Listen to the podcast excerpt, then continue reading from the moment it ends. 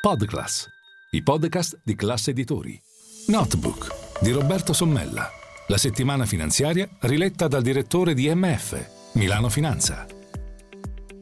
Benvenuti a tutti, questo è Notebook e io sono Roberto Sommella. Questa settimana abbiamo un'intervista esclusiva alla Premier Giorgia Meloni che parla a 360 gradi dell'economia, delle finanze, della situazione dell'Italia. Sostanzialmente i messaggi fondamentali della Premier nel numero in edicola che tratta anche però nell'inchiesta di copertina di tutti i conti di deposito che danno, pensate, il 5%, quindi più del BTP. Ecco, in questa lunga intervista eh, che chi vi parla ha realizzato appunto al Presidente del Consiglio, ci sono due numeri che svettano per descrivere la situazione dei mercati, come stanno reagendo i mercati ai primi sei mesi di vita dell'esecutivo. Il più 28% della borsa di Milano e il meno 20% dello spread. Eh, sono segnali non scontati, indubbiamente non ci si può fermare a questa apertura di credito dei mercati internazionali e dei mercati italiani perché poi si devono accoppiare questi due numeri positivi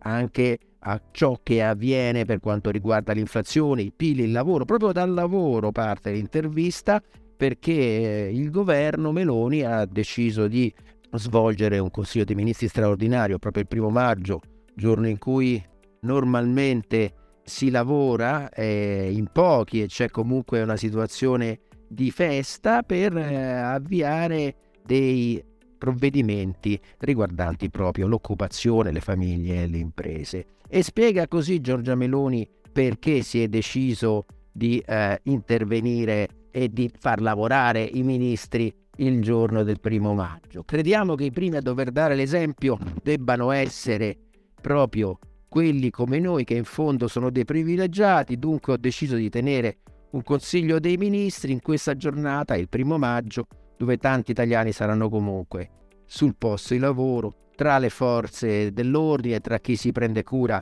dei melati negli ospedali, nei trasporti, nei ristoranti, negli alberghi, nei luoghi della cultura, compresi i tecnici impegnati in piazza San Giovanni per il concerto del primo maggio. Sarà una giornata importante, prosegue Meloni, che dedicherà proprio al lavoro, prendendo decisioni sul lavoro questo Consiglio dei Ministri. Ma a parte questi annunci, nell'intervista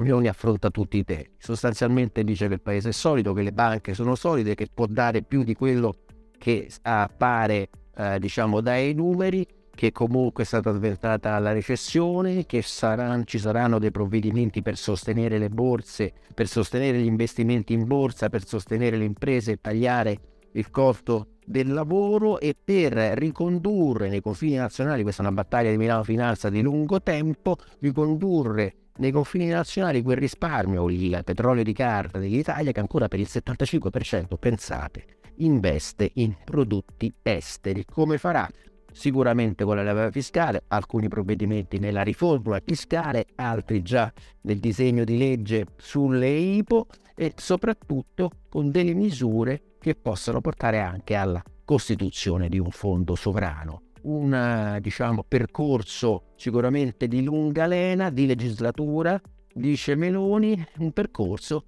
che ha come obiettivo quello di far crescere l'occupazione e di far crescere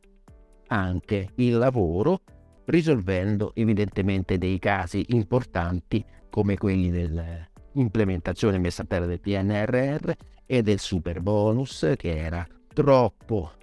generoso e ha creato un grosso buco di bilancio, dice sempre eh, la Presidente del Consiglio nell'intervista, e invece per quanto riguarda le partite finanziarie come ITA, ILVA e TIM, il governo seguirà senza mettersi di traverso le partite industriali, seguirà queste partite molto importanti per l'economia italiana. Infine, Monte dei Paschi,